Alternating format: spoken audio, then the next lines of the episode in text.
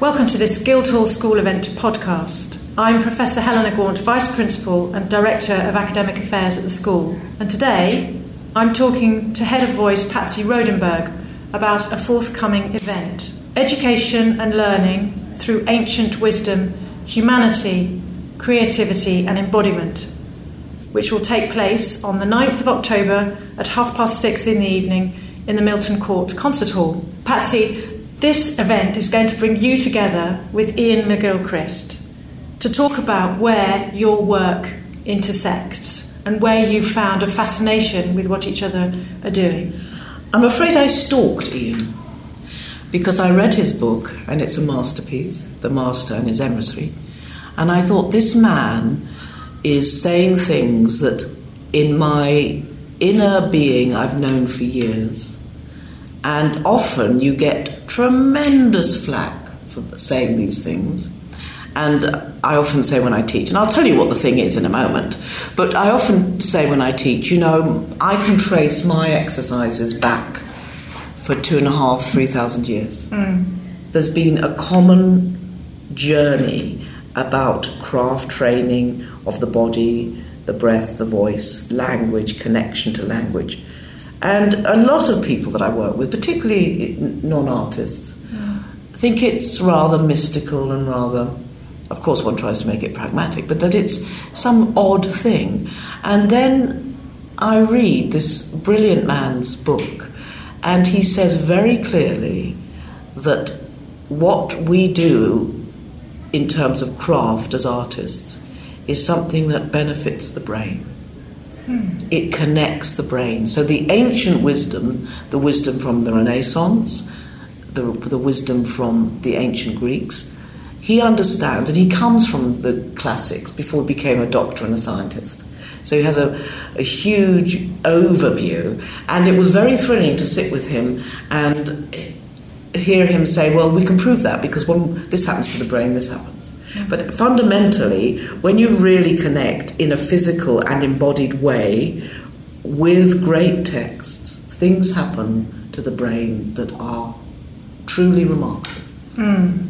Connecting, this, I know this is a loose description, but the left and the right brain. Mm. The brain is being affected by the way you breathe, by the way you stand, and more importantly, whether you're present and attentive. So when I read that book, I stalked him. Mm. And I think he got interested in me because he thinks, and we'll find out on the 9th of October, that I, with great students and some classical text, can embody his work. Mm. Can we just talk a little bit more about this idea of being attentive and attention as a whole? Because one of the things that he talks about a lot is the difference in attention of the left hemisphere and right hemisphere. Yes. So the left hemisphere being something that wants to, to grab, to own, to take control of, to understand. The right hemisphere being more about taking something in as a whole rather than being able to identify and fragment. And fragment. How does that resonate with your work with actors? Well, the attention, I use a word about being present. And I have work on presence, and I'll do some of that on the 9th of October. But what I've been working with all my life is when you look at a classical text, and let's just take the Renaissance. Mm. The Renaissance was in balance. It understood that the left and the right brain should be in balance. Mm. And the way I look at it, and I'm a pragmatist. You see, there are forms in verse, there's structures in verse, be it the iambic, be it the structure of thought, sequential thought. And that really is left brain. Mm. So an actor has to be able to take a sequential journey to make sense of a great soliloquy mm. or a speech or even a play. You have to be able to go from A to B. Once upon a time, there were three bears, and you go on, and then and they all lived happily ever after. And that is a journey mm. which is left brain. Mm. So that is what a lot of people from university are taught to do. Mm. But simultaneously, when we are talking about poetic writing, image, metaphor, the metaphor idea is very important because that, that happens in the right brain of, of being able to have empathy for something else. It's Mm. about uh, something which is a wholeness, being able to stand, understand a wholeness. But when you speak verse, you could just get interested in the form, which is that sequential thought, Mm. and not realize that every word has to be met Mm. fully in the breath, in the body, and in the mind and the heart. And the language of a great play, like Shakespeare's plays or Euripides, the, the language explodes up and down through you. So you not only have to take the journey forward, mm. but you have to, every time you meet a word, you have to experience it on its fullest level. You know, Macbeth talks about tears drowning the wind. Mm. You can't just say tears drown the wind, you're drowning. You- You've got to understand tears and then drowning the wind. And of course, on one level, we know that's impossible. So if you're just left brain, you say, oh no, tears can't drown the wind. But if you're connected to the other side of yourself, you realize that maybe tears can drown the wind.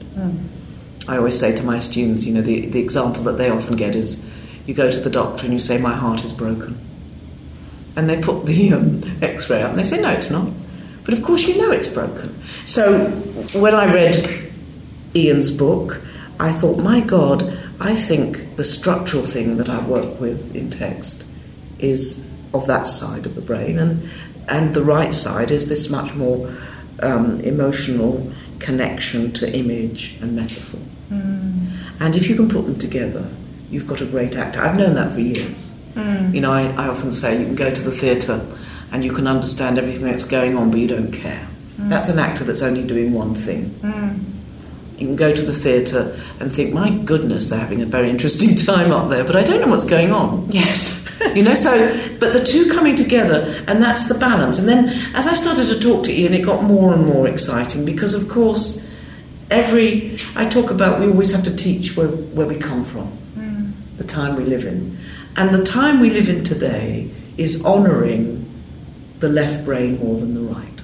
Mm. And if we lose that connection to the right, we lose our soul Yes. we lose our soul. And so you get people looking at you. I work a lot in the corporate world, and they look at you as though you're mad when you say, but you've got to humanize what you say. Yes. You've got to tell us stories. You've got to connect emotionally. You will not be able to lead people just with speaking data. Mm. So that's a very long answer, but my excitement is I think he is saying something so crucial to education mm. and to the well being of humanity mm. that I stalked him. Mm. So this is more than something that's just important for recognising what we're actually doing in the training of the artists of the future. This is about something much bigger. Yes, but the, the artists of the future have to have humanity, and the humanity, I think, Iain can demonstrate with, with um, examples, is destroyed if we're not connected to our right brain. And one thing he he writes, I just picked out this little quote, which I love, is the illusion that if we can see something clearly, we see it as it really is, is hugely seductive. And it is seductive, isn't it? In our It age. is. Yes, it is. But it's not about vision, it's about precise looking at something mm. rather than the overview. Yes. the you know what we see in the news every day is the despair that people who seem to think that they have the data think that they know what's good for us. Mm. So that I think the repercussions are enormous. And I think the repercussions now in education are huge because this connection, and again, I think it happened in the Renaissance, between and the balance between. We don't want to be out of balance. We don't want to be one way or the other. We want to be in, in, in balance, but in in the sense that if you go to countries that are very we we honour because they seem to have such good educational qualities. You know, Mm. they, they seem to get all these children pass over so many hurdles about learning data and maths, and they they yearn our creativity, Mm. and our creativity is based somewhere um, in the Renaissance. Mm. And at this moment of time, you can see places that don't have it yearning for what we've got at the moment that we are cutting that out of education. Mm. Because to educate in this way costs money. You can easily get results if you just seemingly train the, the left brain. Mm. So, in some of the major banks, they have to face the fact, and they are, some banks are, that they promoted people to positions of enormous power because they were fantastic left brain thinkers. Mm. And if you're a leader and you can't connect to your right brain, you are very dangerous. Mm.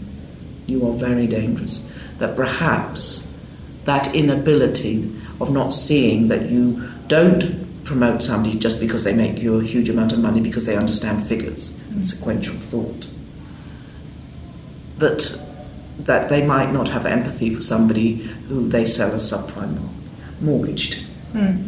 You know, I think so. I mean, I'm going. I don't think I can go this far with Iain, but I, I do think part of our morality is embedded in great storytelling, Mm. and that includes the sequential journey of the story, but the emotional language of the story Mm. and the and the detail of the story. So, on October the 9th, Mm-hmm. Iain's going to present some of his ideas Yes. About the left and right hemisphere and the balance between them. And you're going to do some demonstrating. Well, I'm going to. We're, we're going to have a discussion in front of the audience, and then I'm going to ask some third year students to do bits of text, and I'm going to see if we can show the audience what it's like when the body is aligned and present and available, attentive, mm. So that you're not just listening with your left brain, you're listening with your whole being Mm. and you, you should be able to see that and, and see that presence. And then, what if we just speak a great speech from one point of view and then another point of view and see if we can put it together? Mm. So it's um, well, all creativity creativity is messy. Mm. So we, it might be messy, but it will be very interesting. Brilliant. And what texts do you think you're going to bring? Well, I'm still thinking about it. It depends to a certain extent on the actors. Mm.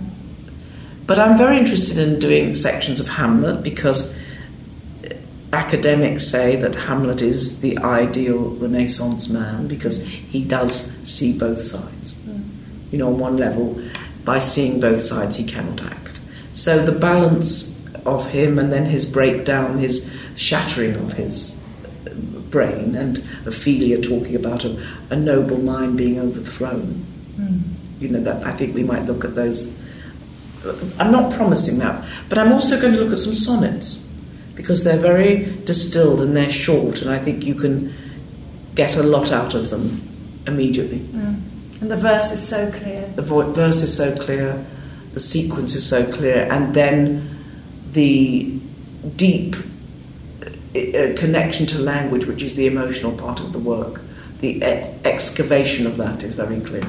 Brilliant. We look forward to this event on October the 9th. And just a reminder to listeners that tickets can be booked for the event through the Barbican box office.